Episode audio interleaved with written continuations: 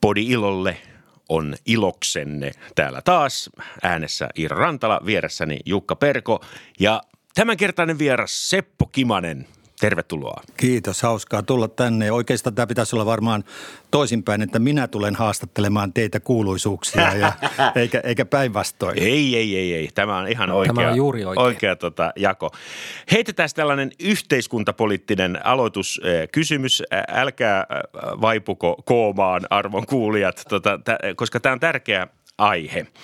Tota, nyt tuntuu siltä, että kulttuuriala ja päättäjät ovat, ovat niin kuin hukanneet toisensa tässä ajassa.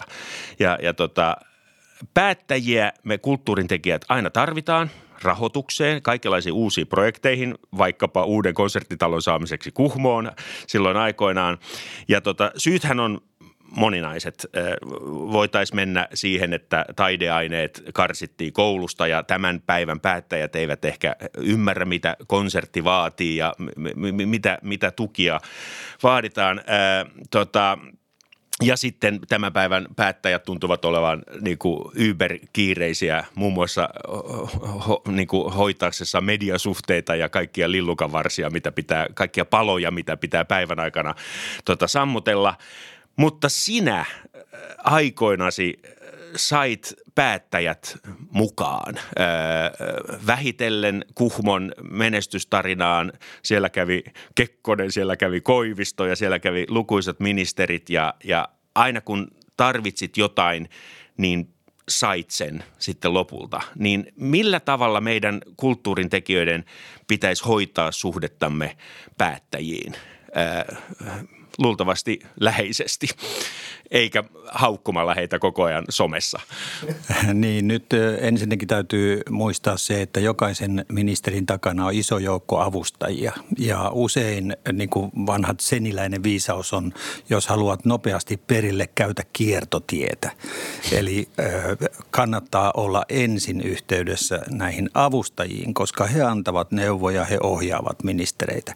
Sitten on paljon suurempi kysymys siitä, että, että ovatko päättäjät ja heidän avustajansa mahdollisesti etääntyneet kulttuurista ja, ja varsinkin äh, niin kuin syvemmästä taiteen tekemisestä. Onko heillä välineitä ymmärtää, mistä on kysymys?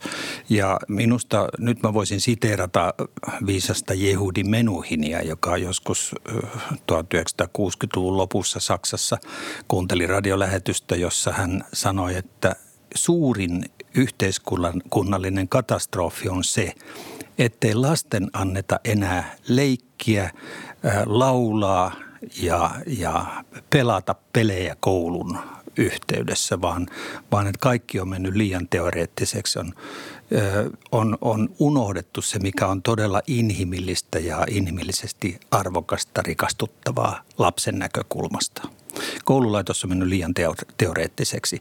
Tämä oli hänen lausuntonsa jo 1960-luvulla ja sitä on nyt toteutettu Suomessa. Innostuttiin siitä PISA-menestyksestä niin.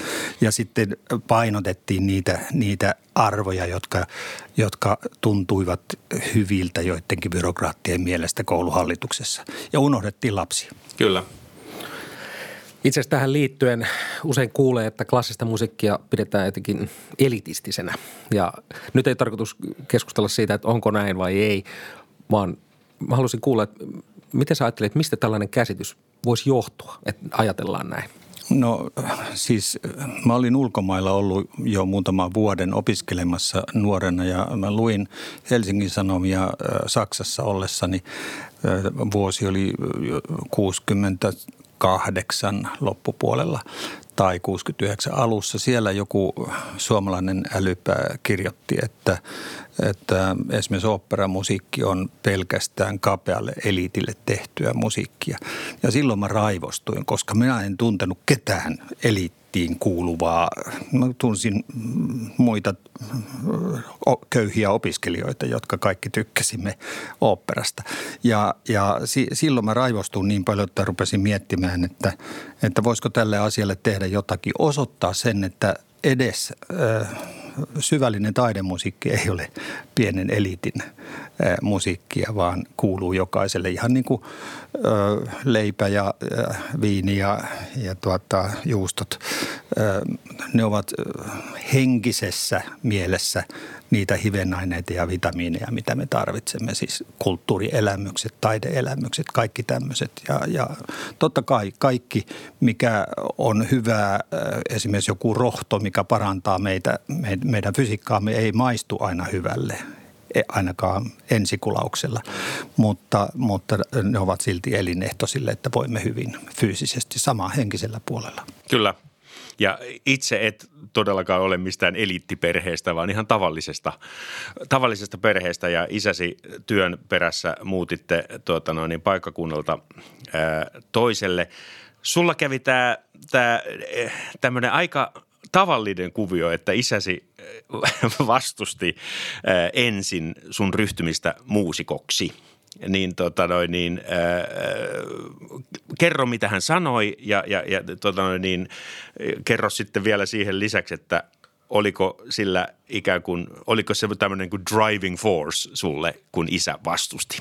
No mä olin 14-vuotias ja uhma-ikä pahimmillaan tai murrosikä ja, ja, ja totesin, olin saanut semmoisen vision, että minusta täytyy tulla muusikko. Ja isällä oli semmoinen harhakäsitys, että mä voisin jopa joskus suorittaa jonkun akateemisen loppututkinnon ja musta voisi tulla jopa joku lääkäri tai niin. vastaava. Että hän, hän eli siinä uskossa, että saisin jonkun kunnon porvarillisen ammatin ja ä, insinöörinä hän, hän oli niin, kuin niin tukevasti sen ajatuksen ä, valta, vallassa, että, että sitten kun mä tämän sanoin hänelle ja varmaan vähän uhmakkaaseen sävyyn, niin ensimmäinen hänen vastauksensa oli nyrkinisku poskeen. Että tämmöistä et kyllä tee. Hän oli, hän oli viisi vuotta rintamalla ollut, ollut äh, veteraani ja, ja, ja tuota, hän, hän oikeastaan oli tottunut siihen, että karski komento on se, mitä pitää totella. Ja, ja sehän vaan vahvisti mun uskoa siitä, että nyt tämä täytyy tehdä. Eli siirryn nyt vähitellen ammattimaiseksi muusikoksi. Kyllä, eli, eli tuota, vaikka, vaikka sanotaan tänä päivänä, että lasta pitää kannustaa, kannustaa ja kehua ja kannustaa ja kehua, niin silti menneessä ajassa on ehkä enemmän näitä, näitä storeja, että lapsi – tekee vastaan sitä, mihin häntä ei kannusteta. Niin, kyllä mä sain kuulla, kuinka ihanaa ylioppilaselämä on ja kuinka yliopistossa tapaa fiksuja ihmisiä ja niin poispäin. Mutta kyllä mun täytyy sanoa itse, että olen tavannut aivan uskomattomia persoonallisuuksia ää, täällä musiikkimaailmassa kautta maailman. Ja, ja elämäni on ollut äärimmäisen rikasta ja monipuolista, paljon moni, monipuolisempaa mm. kuvittelisin kuin jos olisin joku ö, akateemisesti kouluttu virka, koulutettu koulutettu virkamiestä. Kyllä. Joo, sen verran mitä sinua tuntee ja on lukenut haastatteluja ja seurannut, niin sä oot kyllä huomattavasti diplomaattisempi kuin isäsi. Ja tota, siitä on varmaan ollut etua, etu kun oot, oot ajanut, ajanut musiikin asiaa eri, eri puolilla maailmaa. Mutta onko tämä diplomatia se oikea tapa edetä? Et, et pitääkö esimerkiksi kapellimestarin olla diplomaatti, kun se on siellä orkesteri edessä? Vai mit, ja miten suoraan voi puhua? Me nykyään mm, tuntuu siltä, että on, se suorapuheisuus on muuttunut harvinaisemmaksi ja, ja vaikeammaksi. No siis silloin, kun edessä on sata koulutettua muusikkoa, joista jokainen on sitä mieltä, että, että minun musiikillinen ideani on parempi kuin jonkun toisen, niin onhan se vaativa tehtävä olla kapellimestarina. Ja, ja semmoiset diktaattorikapellimestarit tällä hetkellä tuntuvat aika etäisiltä, mutta – Mun kokemus orkesterisoittajana olin, olin kolme vuotta radioorkesterin kolmas solosellisti ja, ja sinä aikana olin kyllä äh, huomaavinani, että ne kapellimestarit ihan riippumatta siitä, mitä ne sanoo tai miten he sanovat asiat. Ne kapellimestarit, jotka puhuivat musiikista ja, ja pystyvät saamaan orkesterilaiset, nämä rutinoituneet, vähän kyyniset orkesterisoittajat musiikillisesti mukaansa – niin kyllä ne sai aika voimakkaasti sanoa, mutta, mutta semmoinen kielenkäyttö, mitä esimerkiksi Paavo Berilund harja, har, har, harjoitti aikoinaan 1970-luvulla radioorkesterissa, jossa hän saattoi mennä henkilökohtaisuuksiin ja, ja pilkata jotain soittajaa ihan nimeltä tai osoittaen, niin semmoista ei tänään enää saa, saa tapahtua. Että kyllä se orkesterin tämmöinen demokratiakehitys on sen verran mennyt eteenpäin, että voi sanoa yleisellä tasolla, että, että tämä pitäisi tehdä näin, mutta ei mennä enää henkilökohtaisuuksiin. Mutta Paavo, Paavo oli äärimmäisen arvostettu samalla, kun tuli näitä tölväsyjä harjoituksissa. Eikö niin? Hän, häntä arvostettiin Suomessa. Ehdot, ja, ehdottomasti hän oli aivan suvereeni ja esimerkiksi orkesterimuusikkona monet kaikkein suurimmat elämykseni ovat olleet silloin, kun Paavo Värilund oli puikoissa. Hän oli mahtava muusikko ja hän tuli aina täydellisesti valmistautuneena orkesterin eteen. Sitä on pakko kunnioittaa. Vaikka... Kuulemma omat stemmatkin hänellä, Ää, siis omat merkinnät juu, stemmoissa. Joo, kun hän meni uuden orkesterin eteen, niin hänellä oli omat stemmat, jossa oli hänen jousitusmerkinnät. Silloinhan säästetään aikaa tämmöisestä, Joo. Tämmöisestä tuota, äh, kynällä nuotteihin piirtelystä, Kyllä. kun se on kaikki valmiina. Ja hän, hän pystyi hyvin nopeasti. Esimerkiksi Lontoossa äh, Lontoon kamariorkesterin jäsenet hehkuivat, kun puhuttiin äh, Paavo Berglundista. He arvostivat niin korkealle. Varsinkin sitten myöhemmin, kun Paavo Berglund ikäännyttyään oli jo vähän pehmentynyt, eikä mm. ei, ei, hänen ei tarvinnut enää siinä vaiheessa, kun hän oli niin osaava, että se puhui puolestaan. Ja sitten kun tuli riittävän hyvä orkesteri eteen, että oli hyviä muusikkoja, mihin saat, hän oli tyytyväinen, niin, niin saattoi keskittyä vielä paremmin siihen pelkkään musiikin ytimeen. Just. Oliko hänen niin kuin gestiikkansa, kädenliikkeet niin kuin mahdollisimman selkeitä vai oliko hänen se loistava puoli, se joku kirkas näkemys siitä teoksesta vai oliko se yhdistelmä näitä kaikki? Oliko hänen, niin kuin, hänen kanssaan helppo soittaa? Ehdottomasti se lyönti oli aika ekonominen, mutta tuota, hyvin selkeä. Ihan samalla tavalla kuin Karajanilla. Että jos katsoo niin. Herbert von Karajania takaa, niin ei juuri näe käsiä. että, että, että, tai nähnyt niin, totta, aikoinaan. Että, että musta ehkä kaikkein ekonomisin kapellimestareista on ollut, ollut Rasde Svenski, jo, jo, joka johti melkein vain sormilla. Ja, ja, ja, ja Bernstein kerran äh, silmillään. Tuota, ky, ky, ja, kyllä, ja, kyllä. Ja. Sitä liioitellaan tuota kapellimestarin merkitystä hieman, että kyllä äh, hyvät orkesterit pärjäävät äh, melkein ilman kapellimestaria. Esimerkiksi Sergei Kusevitski, joka oli siis venäläinen kontrabasisti, joka, josta tuli Bostonin äh, orkesterin ylikapellimestari paljolti puolisonsa rahojen ansiosta, niin hän oli aika surkea kapellimestari, mutta se teki orkesterista minusta loistavan, koska silloin muusikot tukeutuvat toinen toisiinsa, eivätkä enää niin kuin olleet riippuvaisia jonkun äh, puikon äh, tahdista. Pakko kertoa tähän väliin ihan pieni muisto äh, tota, Kusevitskista, joka tulee Rubinsteinin kirjasta, Arthur Rubinsteinin kirjasta. Hän soitti Kusevitskin äh, johdolla Jenkeissä jossain, soitti hienosti jonkun konserton, äh, varmaan Tsaikovskin, ja, ja tota, sitten hän menee takahuoneeseen, jonka hän jakoi Kusevitskin tota, kanssa. Sinne tulee ensimmäinen äh, nainen ää, äh, niin kuin ikään kuin väliajalla aivan hurmostilassa, kävelee suoraan Rubinsteinin eli solistin ohi ja menee, menee Kusevitskin eteen, joka tunnettiin aika tota, itserittoisena ihmisenä ja sanoo vapisevalla äänellä Kusevitskille konsert, väliajalla, että maestro, te – te, te olette Jumala, johon Kusevitskin vastaa, että niin, mutta ajatelkaa mikä vastuu.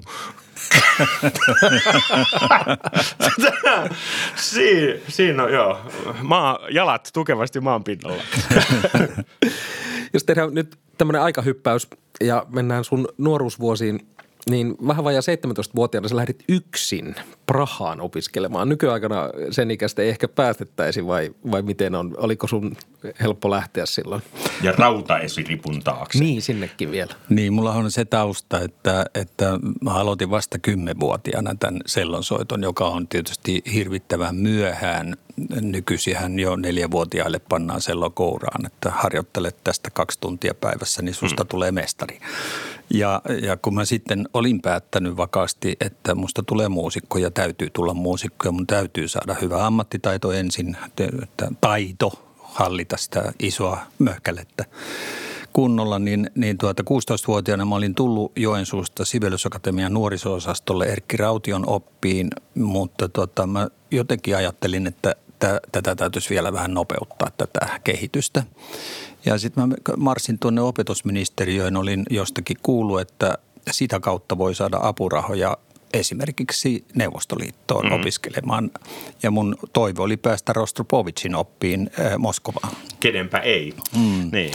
No sitten kun äh, siellä oli tämmöinen Ritva-Liisa er-, Elomaa-niminen äh, henkilö, josta tuli myöhemmin ulkoministeriön äh, tota, neuvos, niin äh, päällikkönä siinä osastossa, mikä jakoi näitä apurahoja, hän sanoi, että meillä ei ole nyt tällä hetkellä Neuvostoliittoa yhtä apurahaa, mutta jos te teette tänään vielä hakemuksen, niin, niin tuota, huomenna menee umpeen ää, äh, apurahat Tsekkoslovakiaan ja siihen ei ole tullut vielä yhtään hakemusta. No, mä, kuuma vinkki. Ne, kuuma vinkki. niin. Siltä istumalta menin heti Sibeliusakatemian rehtori Taneli Kuusiston puheelle ja pyysi häneltä suositusta ja Erkki Raution puheelle ja Erkki vähän ihmetteli, minnekäs tässä nyt on kiire, niin, mutta tuota, kirjoitti suosituksen ja näin mä sain sen Tsekkoslovakian valtion apurahan ja lähdin sinne 16-vuotiaana, pikkusta vajaa 17-vuotiaana sitten yksin. Just. Ja se oli aikamoinen seikkailu. Eikä siellä englantia eikä suomea varmasti puhuttu. Ei, mutta saksaa kylläkin ja mä olin onneksi opiskelussa koulussa saksankielisellä linjalla. Niin just. Että kyllä mä alkuun pääsin ihan, kyllä. ihan kunnolla. Ja tästä alkoi sun tuota noin niin, reititys tänne niin kuin ulkomaan opiskelun pariin. Sä olit, sä olit monessa paikassa ja, ja, ja näit ja kuulit paljon – taiteilijoita. Mennään kohta siihen tota, Ranskan vuosiin, mutta mä tähän väliin haluan kysyä, että tota, sä kirjassasi mainitset tällaisen seikan, jonka mäkin olen huomannut, että Ani Harva musiikin opiskelija käy konserteissa. Tämä, tämä pitää paikkansa myös jatsissa, ei pelkästään klassisessa musiikissa. Ja, ja tämähän on niin todella hassua, että ei käydä katsomassa sitä äh, ammattia mihin ollaan pyrkimässä, mihin ollaan opiskelemassa, niin tota, äh, suosittelet varmasti konserteissa käymistä. Mitä, se, mitä, mitä sinä sait siitä, että sä, sä kävit ahkerasti konserteissa, ei pelkästään klassisen musiikin, vaan myös äh, jatsi ja elokuvat äh, ovat olleet sulle tärkeitä? Kyllä, varmastikin kaikki, mikä laajentaa tietoisuutta siitä, mitä edelliset sukupolvet tai tällä hetkellä työtä tekevät parhaat kyvyt saavat aikaan, niin kaikki se laajentaa tietoisuutta siitä, mi, mitä kohti mm. on syytä pyrkiä. Ja, ja, ja olen huomannut pitkän, pitkähkön elämäni aikana, että ne muusikot, jotka kävivät konserteissa paljon nuorena, ne ovat tämän hetken ykkösnimiä. Eli, eli kyllä se pohja on hyvä luoda jo ihan, ihan nuorena. Ja, ja minusta on ihan järkyttävää se, että joku sanotaan Grigori Sokolovin kaltainen ö, Nero tulee soittaa konsertteja ja siellä ei näy pianisteja. Että siellä on normaali ihmisiä, niin kutsuttuja lainausmerkeissä normaali musiikin niin. kuulijoita, mutta ei ammattilaisia, kun minusta niin kuin ammattilaisista pitäisi jo puoli salia tulla täyteen. Niin pitäisi, vähintään. Kyllä.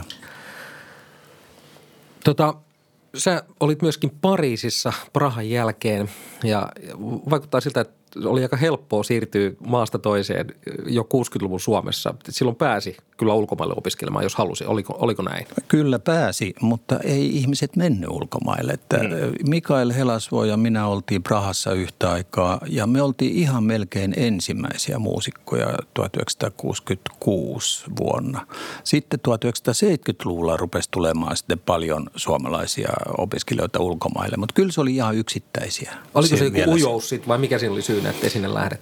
Mä luulen, että, ei ehkä ymmärretty ja tässä me tullaan tietysti vähän siihenkin, että, että jos ei käy konserteissa, jos, jos tuota, elää semmoisessa kuplassa, sanotaan nyt jos jollain pienellä paikkakunnalla, pienessä kaupungissa ja kaikki vaan kehuu, että kyllä sä oot lahjakas ja kyllä sä oot hyvä. Jos ei käy vertaamassa oma, omia taite, taitojaan huippuihin, niin sitten jää mielellään siihen kuplaan, kunnes sitten ehkä joskus myöhemmin paljastuu, että huh, että maailman taso on jossain muualla. Eli tota, mulla oli kyllä vahva halu kehittyä ja, ja päästä siis maailman tasolle ja sitä kautta varmistaa se, että mä pystyn elättämään itseni ja näyttämään isälleni, että, että olit väärässä isä. Totta, se on tärkeää. Kyllä. Tota, mun on pakko äh, oman alani puolesta kysyä, kun sinä näit Artur Rubinsteinin livenä äh, nuorena miehenä Pariisissa 68. Ke- kerro, mitä muistat tuosta Rubinsteinin konsertista. Minä en koskaan nähnyt häntä livenä. Niin, siis sehän oli uskomaton elämys. Se oli paljon enemmän kuin pelkkä pianistinen näyte siitä, mitä hän osaa. Se oli suuren inhimillisen ähm, tämmöisen äh, jo äh, tavallaan normaalit maalliset rajat ylittäneen hengen tulo näyttämölle. Tämä konsepti oli joku erikoiskonsepti, koska se tapahtui Pariisin oopperassa, ei, ei muualla. Ja, ja, ja kun hän tuli sisään jo siinä vaiheessa – uploadit olivat sitä luokkaa, että joku, monet voisi niin kadehtia, että konsertin jälkeen saisi semmoiset uploadit. Hänet otettiin vastaan arvostettuna, tunnustettuna mestarina joka on paljon enemmän kuin pelkkä pianisti. Ja se, hän soitti siis äh, Sansasin toisen pianokonserton ja Beethovenin viidennen, toisessa järjestyksessä ensin Beethovenin viides konsertto. Ja, ja tota, ehkä Beethovenissa oli pientä hupu, hapuilua. Hän oli siinä reilusti yli 80 jo siinä. Niin. vaiheessa. M- mutta sitten äh, tämä, niin kuin professori Erik Tavasena sanoi, hänen kilparatsunsa, eli tämä Sansasin toinen pianokonsertto, mm. jonka hän soitti ylivertaisesti mukaisesti. Hän soitti lukunottamatta pientä muistivirhettä viimeisessä osassa. Se ei häirinnyt pahemmin, koska hän pääsi sitten heti kyllä mukaan kuvioihin. Mutta koska sitten kun hän oli lopettanut, uploadit oli sitä luokkaa, että hän ei kerta kaikkiaan päässyt pois lavalta. Just. Niin hän soitti uudelleen sen finaalin. Ja sitten se meni aivan perfekti, vielä hienommin kuin e- eka kerralla. Se oli jotain aivan uskomatonta. Sen jälkeen häntä juhlittiin niin, ettei hän meinannut päästä koko operatalosta enää pois. Niinpä, enkoreiden tulva. Mm. Rubinstein äh, soitti muistaakseni yli 90-vuotiaaksi ja sitten kuitenkin osasi lopettaa äh, vielä, että tota, äh, hän sanoi syyksi tässä kirjassaan, että hän ei enää nähnyt mitään. Että se, et se, oli, se oli syy ja, ja tota, tämä lopettaminenhan onkin monelle vaikea. Siinä samassa samassa Rubistanin kirjassa hän kertoo tarinan pianistista, joka ei osannut lopettaa ja siinä kävi niin, että hän tuli lavalle ja sai myös tämmöiset suuret uploadit, kumarsi ja meni, meni takahuoneeseen, tota, että, se, että se oli siinä. Niin. ei, ei muistanut, että ei ollut soittanut konsertti. Hän oli takahuoneessa sitä mieltä, että oikein lämmin, hyvä fiilis. Joo, se, näinkin voi käydä. Näinkin olisi voinut käydä, niin. että, että tuota, noista tuota, että tulee lavalle ja häipyy, niin tulee vaan mieleen pianovirittäjä Emeli Paavosesta tämä tosi tarina, että kun Sjatoslav Richter tuli ensimmäistä kertaa Helsinkiin, niin Paavonen oli, oli todella hermostunut, kun tiedettiin kuinka perfektionisti Richter on äh, Flygelin virityksen ja, ja kunnon suhteen. No, tämä oli siis 60-luvun alkua ja, ja Paavonen viritti monta päivää sitä Sibelius Akatemian Steinwayta. Ja sitten lopulta, kun hän oli siis saanut sen niin hyvään kuntoon, kun hän ikinä voi sen saada, niin hän odotti Richteriä tulevaksi sitten harjoittelemaan sillä konserttipäivänä. Just. Ja tuota Richter tuli tunnin verran myöhässä ja siellä jännittyneenä vapisi salissa tämä Paavonen. Richter tuli, kaivoi taskustaan vatupassin, mittasi onko koskettimisto ihan ehdottomasti vaakasuorassa, pani vatupassin taskuun ja lähti. Ei soittanut Ei soittanut ääntäkään.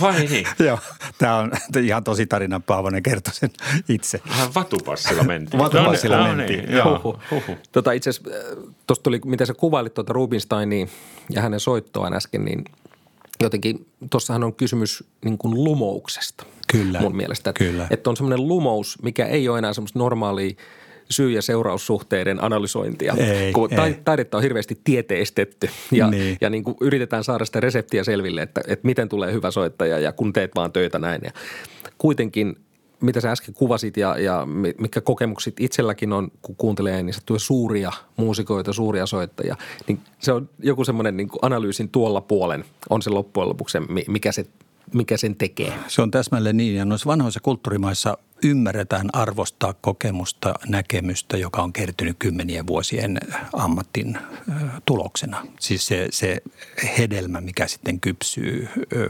suuden taiteilijan jatkuvassa puristuksessa, niin, niin se ja sinänsä on arvo. Ja jos sitten tulee joku muutama väärä ääni, niin ei sillä mitään merkitystä ole. Juuri näin. Meillä tietysti urheilukansana me niin kaikki, mikä on mitattavissa jollakin semmoisella yhteisesti ymmärrettävällä määreellä, niin se on, se on sitten helpompi puhua läpi. Tosi niin kuin tuo vatupassi juttu on aikamoinen, että varmaan suomalaistakin ihmetytti tämä tällainen mittaaminen. Mutta mennään eteenpäin. Mennään Kuhmo kamarimusiikin perustamiseen – ja tota, kirjassa sä kerrot, että, että miten sä lähestyt kirjeellä Kuhmon juuri perustettua musiikkiseuraa. Kerro siitä, miten, miten, miten tämä niin tää ylitti semmoisen, että sä lähdit, lähdit ja miksi juuri sinne – halusit niin, ottaa niin, siis äh, siinä oli yhdisty oikeastaan monta asiaa. Ensinnäkin äh, se lähtökohta, miksi Kuhmo sitten valikoitui. Se perustuu tuohon vuoden 68 kokemukseen, siis 1968 kävelin Ryder Rivolia pitkin Pariisissa. Oli hirvittävä liikenteen meteli. Samaan aikaan pään päällä lensi karavelle ja, ja vieressä oli katupora. Mm. Ja silloin mulla tuli yhtäkkiä semmoinen visio, että näin ei voi akustista äh, hiljaisuutta vaativaa, äh, taustakseen hiljaisuutta vaativaa klassista musiikkia äh, esittää niin, että se, se toimisi äh, niin kuin sen kuuluu toimia. Mä menin äh, Sitelisaariin, jossa mä asuin ja otin Suomen kartan esiin ja rupesin katsomaan paikkakuntia, mitkä olisivat mahdollisimman hiljaisessa paikassa, mahdollisimman kaukana mekanisesta melusta. Kuhmo oli yksi näistä paikkakunnista, mihin mä laitoin sitten ruksin, koska äh, olin ollut siellä isäni kanssa äh, mittapoikana. Isäni oli maamittausinsinööri ja, ja, ja muistan ne laajat suoalueet, jossa ei ollut pienintäkään ääntä, täydellinen hiljaisuus vallitsi, jolloin tuli... Hyttysiä lukunottamatta. Hyttysiä lukunottamatta, niin. niitä oli kesällä tietenkin. Mutta silloin tuli aina niin kuin automaattisesti tarve laulaa, täyttää se hiljaisuus äänille ja, ja, ja tuli tämä mielikuva.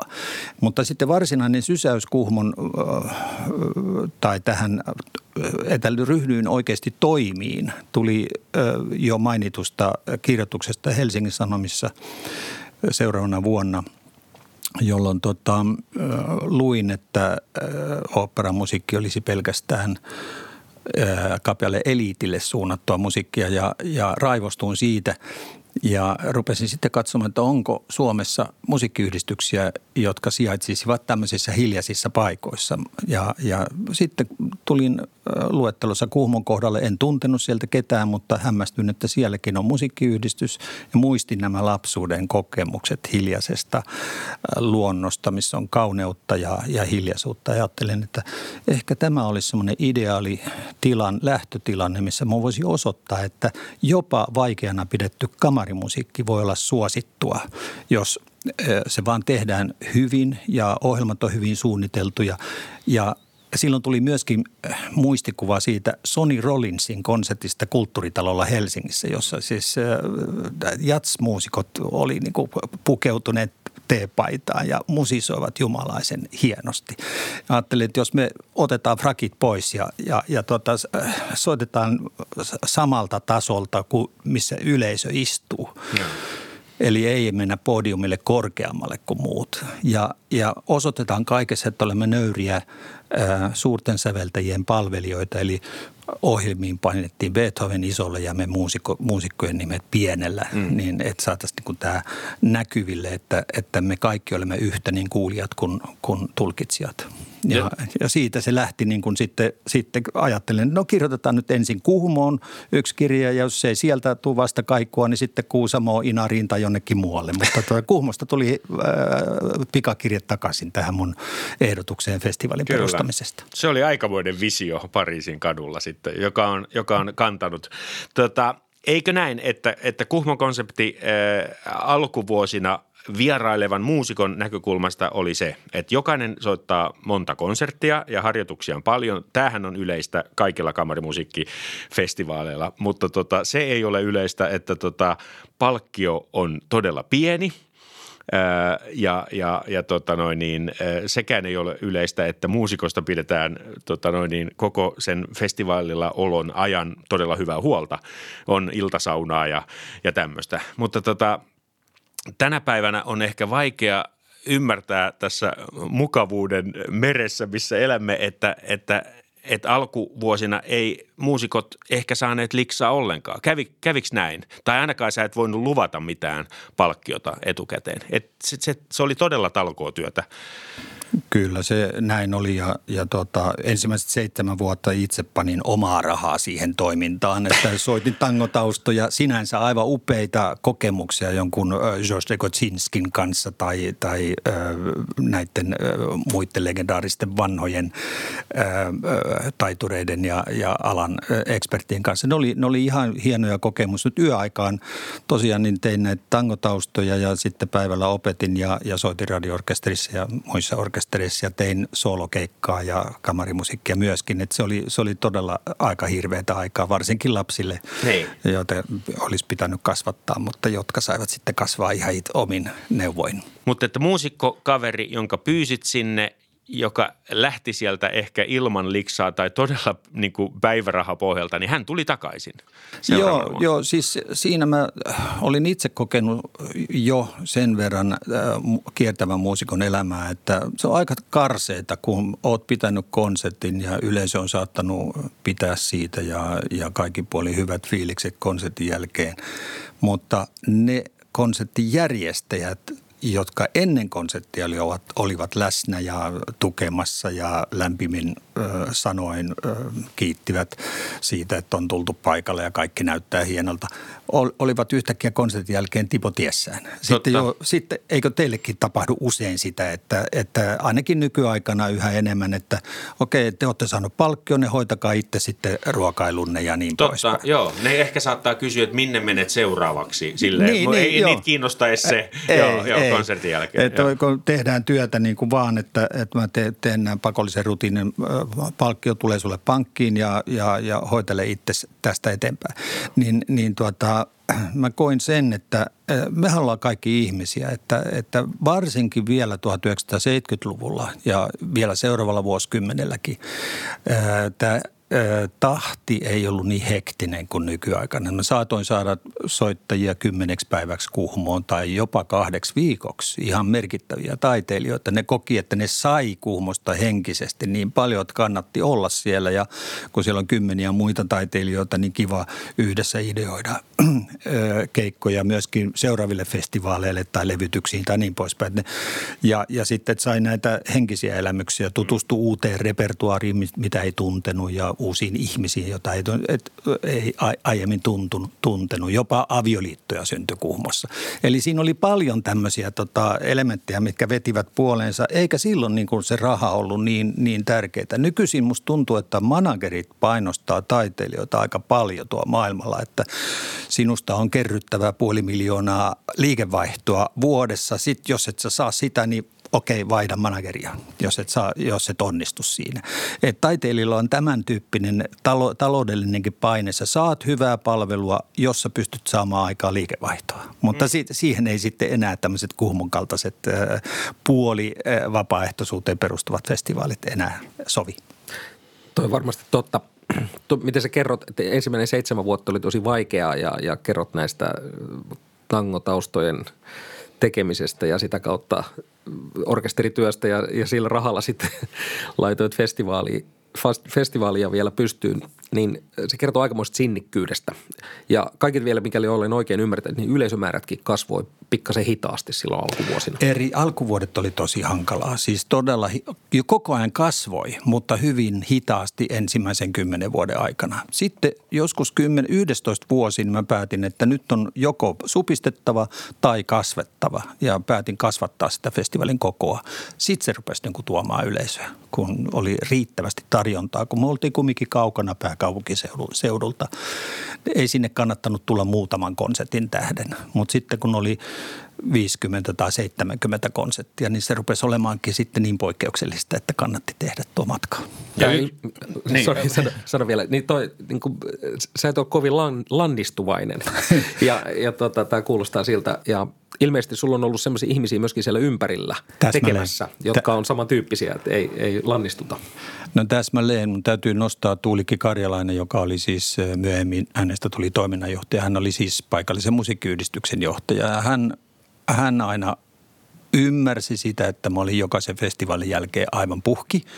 Ja, ja tietysti pettynyt, että mä pystynyt maksaa kunnollisia palkkioita muusikoille, mutta hän sitten kuitenkin sanoi, että no lepää nyt vähän ja, ja tuota, kerää itsesi, että ilman sinnikkyyttä tämmöistä hommaa ei saada pystyyn. Että hän oli yksi niistä tukijoista. Toinen tietysti puolisoni Josiko Arai, joka on itsekin muusikko, viulisti niin hän tuki kaikissa käänteissä, kaikella mahdollisella tavalla tätä toimintaa. Että, että ilman näitä kahta naista niin tuskin, tuskin olisi selvitty niistä ensimmäisestä 10-15 vuodesta. Kyllä.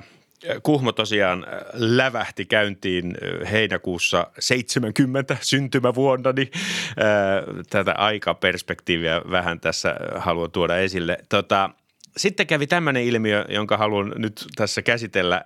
Yhdessä vaiheessa sitten festivaalille siis pamahti Seppo Heikinheimo, median edustaja. Ja, ja tuota, varsinkin tuohon aikaan Helsingin Sanomat ja, ja huomion saaminen siinä lehdessä sen kulttuurisivulla, niin se oli, se oli iso juttu. Sillä, ja, ja, ja olet itsekin sanonut, että kiitos Seppo Heikinheimon kirjoittelun moni uusi ihminen löysi Kuhmon. Ja hyvä niin, mutta, mutta sitten kävi, kävi, ja tämän juuri halusin tuoda esille, sitten kävi niin, että aikansa kehuttuaan tätä festivaalia ehkä jopa sille, että hän vähän niin kuin muka löysikin sen, niin sitten alkoi tulla tämmöisiä negatiivisia, ää, tota noin niin, ki, negatiivista kirjoittelua.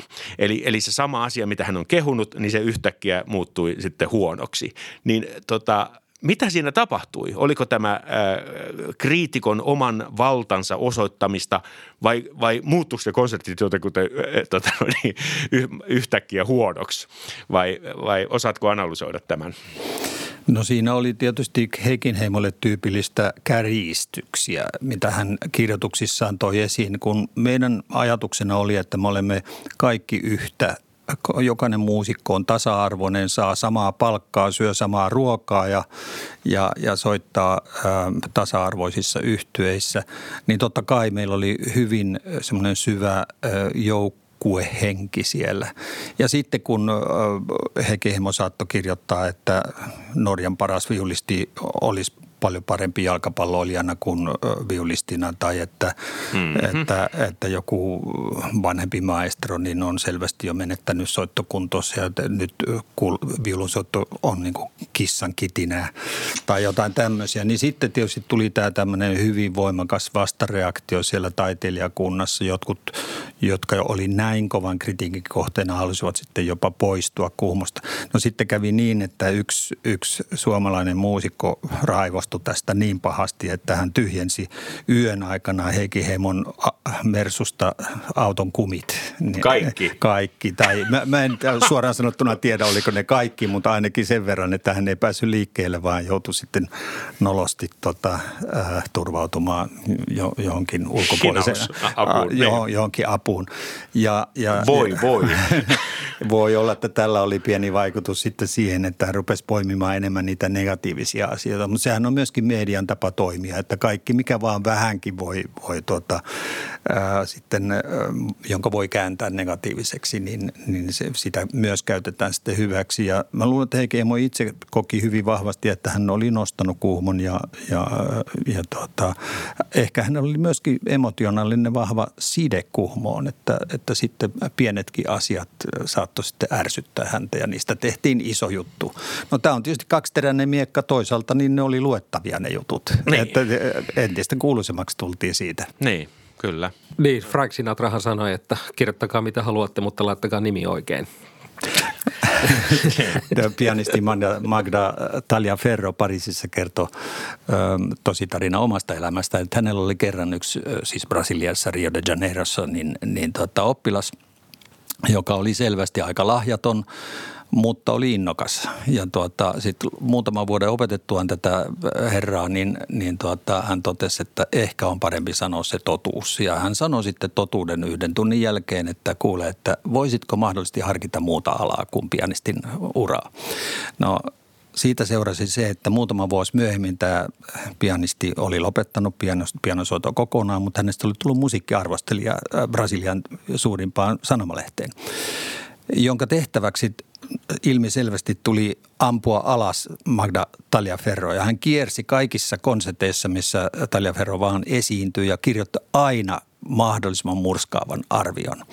No aluksi hän masentui tästä, mutta sitä hän huomasi ajan mittaan, että hänestähän tuli tosi kuuluisa, kun, kun tota, jatkuvasti oli lehdessä juttuja hänestä ja kun hän kiersi milloin Pariisissa, milloin missäkin, niin yleisö alkoi tykätä, että tässähän on kysymyksessä todella kuuluisa merkittävä pianisti. ja, ja hänen uransa muotoutui niin. näiden huonojen kritiikkien myötä paljon suuremmaksi kuin ehkä muuten olisi muodostunutkaan. Just. Hei, mun on kysyttävä tähän väliin tota, tästä niin kuin johtajan yksinäisyydestä ja, ja t- tätäkin sä valoitit sun kirjassa hieman. Eli tota, ää, aina ei voi sanoa kaikille kyllä ja, ja sun täytyy tehdä valintoja – ja, ja, ja vaikka olisi hyväkin kaveri, niin se kaveri ei ole aina se paras vaihtoehto siihen tehtävään. Ja, ja tota noin, niin tämä vaikuttaa ihmissuhteisiin. Ja, ja tota, se, tämä on ehkä, ehkä tämä vastaus nyt niille kaikille, jotka sitten tulevat toimivaan tai toimivat äh, tuossa asemassa, että joutuvat valikoimaan äh, soittajia tai, tai yhtyeitä. Niin, tota noin, niin kerro, miten sä, miten sä pärjäsit sen, sen kanssa, että, että sä olit niin kuin työnantaja, pomo ja, ja sitten kuitenkin äh, muusikkokollega ja miten, miten se vaikutti sinuun? Erittäin haasteellinen tehtävä, että kyllähän se on aina niin, että taiteilija, jonka sä kutsut festivaalille, niin kyllä sinä vuonna on sun kaveri. Mutta sitten kun seuraavana vuonna syystä tai toisesta. Siinä voi olla hirveän monta eri syytä, miksi et voi käyttää sitä hyvää ystävääsi seuraavana vuonna. Hänen repertuaari ei vastaa sitä, mitä itse ajattelee keskeiseksi tai, tai niin poispäin. Myöskin joskus on niin, että taiteilija kuluu festivaalille. Jos on ollut kolme kertaa, niin aika harva taiteilija pystyy antaa sitten vielä neljäntenä vuonna niin kuin jotain uutta itsestään. Että, että monia tämmöisiä seikkoja on siinä ja, ja kyllä varmastikin olen menettänyt monia ystäviä sen takia, että olen joutunut näitä valintoja tekemään. Ja sitten on joskus sekin, että taiteilijahan on herkimmillään konsertin jälkeen, että olenko oikealla tavalla osannut kiittää tai huomioida häntä.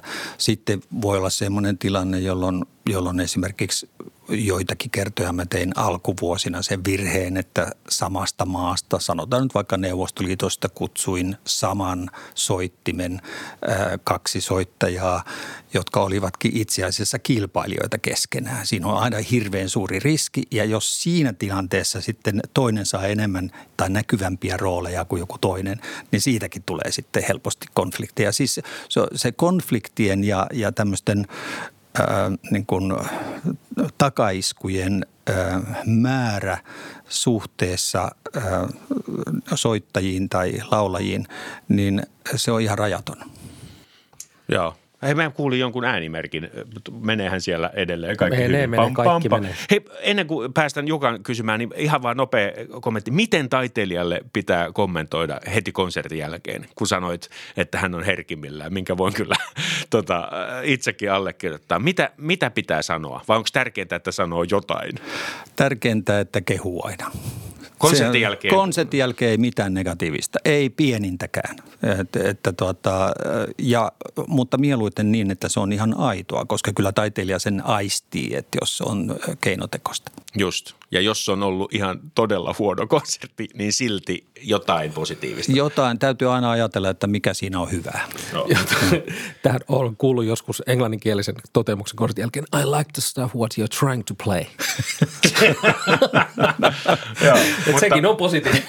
mutta päivätyötä en jättäisi. Tai sitten niin kuin Neuvostoliitossa vitsailtiin aikoinaan, että nyrkyllisintä on mennä sanomaan konsertin jälkeen, että elämäni pisin minuuttivalssi. Ai, ai, ai, ai, ai, ai, ai, ai. Joo, sekin on varmaan kuultu. Mutta Kuhmossa on mahdollisesti järjestetty Suomen ensimmäinen hieman viihteellinen klassisen musiikin konserttitapahtuma, eli Kuhmon iltamat. Ja sitten tuli heti suosittu muoto. Niin äh, pitäisikö tämmöisiä konsertteja olla enemmänkin vai onko tämä mahdollista vain Kuhmossa ja sielläkin vaan tietyssä määrin? Niin, mä olen tietysti paljon pohtinut sitä. Sehän oli aivan älyttömän suosittu pitkään, varmaankin parikymmentä vuotta. Niin siellä saattoi olla sadan metrin jono tuota, ennen, ennen keikkaa. Kontion ennen, koululla. Kontion koululla ja, ja ne muovituolit ja hikiä ja, ja, ja, ja, ja niin poispäin. Ja sitten ne saattoi jatkua jopa kymmenen tuntia ne konsertit, ihan, koska se oli se niin kuin taiteilijalle äh, annettu äh, vapaat kädet tehdä ihan mitä vaan. Ja, ja mun tehtävä oli vaan annostella huumoria ja vakavaa äh, sopivassa suhteessa ja ajoittaa ne niin, että, että kiinnostus pysyisi. En oikein usko, että se ihan sellaisenaan toimisi. Mä tein Wigmo Hallissa Lontoossa yhden konsertin, missä käytin tätä mallia, Kuhmon iltamamallia niin kuin tiiviissä muodossa, että se konsertti oli kaksi ja puoli tuntinen. Samaan mä oon tehnyt Tokiossa. Ne, ne, ne oli kyllä menestyksiä, mutta siinä oli etukäteen kalkuloitu ihan tarkalleen, että mitkä numerot on toimineet siellä Kuhmossa niin. ja miten ne toteutetaan. Ja, ja ne juonnot oli etukäteen suunniteltu valmiiksi, vitsit oli harjoitettu – mm. niin, niin tuota, kyllä me päästiin aika lähelle sitä tunnelmaa, mutta ei, ei tietenkään ihan siihen kuumon. Joo, muistan Meininkin. saaneeni kerran tota, joululahjaksi Jyrki Sukulan keittokirja. Se oli italialainen keittokirja ja siinä esipuheessa oli, että, että tota, hän on tehnyt italialaista ruokaa Suomessa ja suomalaista ruokaa Italiassa – ja aina tilanne on se, että ne savumuikut ei ole koskaan niin hyviä kuin siellä järvenrannalla mökillä. Ja samoin se italialainen ruoka, että vaikka tuotas kaikki raaka-aineet tuota Suomeen, niin se ei maistu ihan samalta kuin siellä Piemontessa.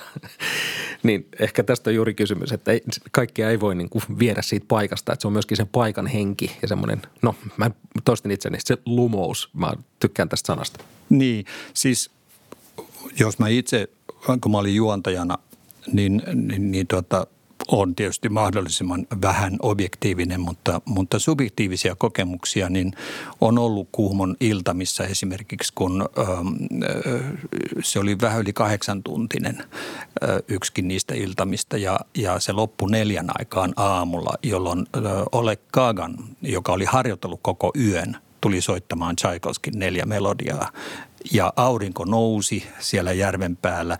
Oli maaginen hiljaisuus. Yleisöä ei ollut enää ihan täyssali, mutta oli vielä aika paljon odottamassa sitä, että nyt niin kuin vielä kuullaan joku loppunousu. Niin se oli semmoinen, jossa yhdistyi niin monta eri tekijää, siis fantastista soittoa, upea tulkinta, slaavilainen tulkinta maisemassa, joka on ylittämätön kauneudessaan ja rauhassa ja hiljaisuudessa. Ja, ja yleisö, joka oli kahdeksan tuntia kuunneltua, niin täysin niin kuin turtunut, turtunut avaamaan niin kuin sielunsa sille musiikille. Tota, sulla oli tämmöinen pomppaus juhlaviikkojen johtajaksi 70-luvun lopulla ja näin jälkeenpäin, eikö voikin ajatella, että tämä tuli todella hyvään saumaan? Eli sulla oli tämmöinen pieni, kasvava ja vähän jo niin kuin kansainvälistyvä kamarimusiikkifestivaali. Sitten sä meet ison taideorganisaation johtajaksi – josta sitten osaat lähteä sopivasti pois, oliko kaksi tai kolme vuotta. Ja sitten sä pystyt tuomaan ne kontaktit ja ne kokemukset äh, sinne Kuhmoon. Äh, oliko se jopa harkittua? Kyllä se aika pitkälle oli harkittua, täytyy, täytyy Nyt sen voi jo kertoa. Nyt sen niin. voi jo kertoa, että, Niin. että juuri näin on, että, että sehän oli valtava näköalapaikka. Ja juttelin Erik Söderblomin kanssa tässä pari vuotta sitten, niin hänen kokemuksensa juhlaviikkojen johtajana olivat hyvin samantapaisia, että siis sen kautta avautuu koko maailman kulttuurielämä, kaikki ne rahoituskuviot ja, ja myöskin mä varmistuin tavallaan siitä, että se perusidea Kuhmossa on ihan oikea, mm. että tota, jos me halutaan ö, niin ideaalit ö, ö, olosuhteet kuin suinkin herkälle kamarimusiikille, niin täytyy mennä pois suurkaupunkimiljöistä. Ja hyvin monet menestyvät ö, festivaalit ovat pienillä paikkakunnilla. Eli, eli kyllähän se on mahtavaa joku Lontoon tai Pariisin tai New Yorkin ö, iltaelämä, mm. mutta suurkaupungin konseptielämä on ihan luonteeltaan toista kuin ol- mennä pienelle paikkakunnalle. ja Johon tehdä- porikin lasketaan. Niin, johon porikin lasketaan, Niin. jossa, jossa voidaan oikeasti sekä yleisö että soittajat keskittyä vain itse asiaan ja sitä ei häiritse mikään muu. Joo. Sä olit 34 vuotta Kuhmon taiteellinen johtaja ja sun seuraajasi Vladimir Mendelssohn, hänkin oli parikymmentä vuotta. Onko nämä pitkät kaudet olleet eduksi festivaalin kehittämisen kannalta? Ehdottomasti. Sanoisin, että meillähän oli siis 25 vuotta jatkuvasti yleisömäärät kasvoivat yhtä mittaa, mutta samalla myöskin ammattitaito joka suhteessa kehittyi. Ja voisi sanoa, että ne viimeiset vuoteni sanotaan vuodesta ö, 2000 tai 1990, jolloin mä olin ollut siis 20 vuotta johtajana, niin silloin alkoi niin kuin koko se koneisto olla siinä kunnossa, että, että kaikki toimi. Ja, ja, ja mä saatoin keskittyä vain ja yksinomaan taiteelliseen puoleen. Ja, ja se oli musta merkittävä lisäarvo. Sitten semmoisen 15 vuotta mielestäni tuotin erittäin hyviä festivaaleja ja, ja että en, en olisi niin kuin päässyt siihen ilman sitä 20 ensimmäisen vuoden harjoittelua. Niinpä. Tuota, minun pädissäni lukee kysymys hauskoja sattumuksia vuosien varrella Kuhmossa, joita haluat jakaa podi-ilolle eh, kuulijoille.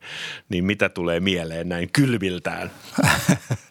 Niitä on niin paljon, että tota, osa niistä on visuaalisia tai musiikillisia hauskuuksia, joita on mahdotonta kertoa, mutta sanotaan vaikka yksi ilta äh, professori äh, William Pleasin kanssa, brittiläinen aivan mahtava sellisti ja, ja tota, guru. Ähm, Olimme konsertin jälkeen ö, soutelemassa Lammasjärvellä aika kaukana siitä kylän keskuksesta. Täydellinen hiljaisuus, täysin tyyni järven pinta. Ei edes itikoita ollut siellä keskellä mm. järveä. Siis aivan täydellinen hiljaisuus ja kauneus. Aurinko oli juuri ö, laskemassa tai laskenut. Ja hän sanoi yhtäkkiä, että tämä tuo mieleeni Manchesterin jolloin olin aivan ymmyrkäisenä. Hetkinen, kuinka niin maestro? Tämä on niin erilainen. Aa, Just. Täydellinen vastakohta. niin, niin, niin, nimenomaan. Ja se, siitä tulee mieleen. Vau. Niin. Joo. Mutta yleensä tä, täytyy sanoa, että näitä juttujahan voisi kertoa varmaan 20 tuntia, mitä kaikkea siellä on, on, on hauskuuksia tapahtunut. Et, et persoonallisuudet, ihmiset, niin soittajat kuin joskus yleisökin, mm. niin, niin tuota, on tuoneet siihen jatkuvasti aina uusia elementtejä.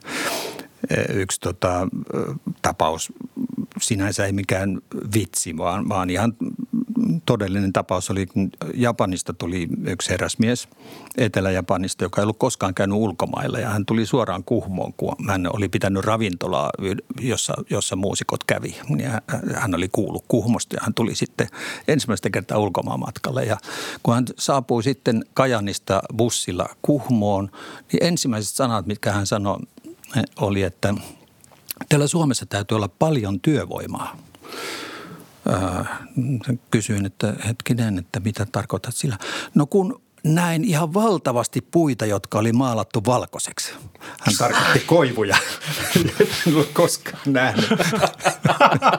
Toi on kova. Työvoimallahan ne vedetään, joo. joo.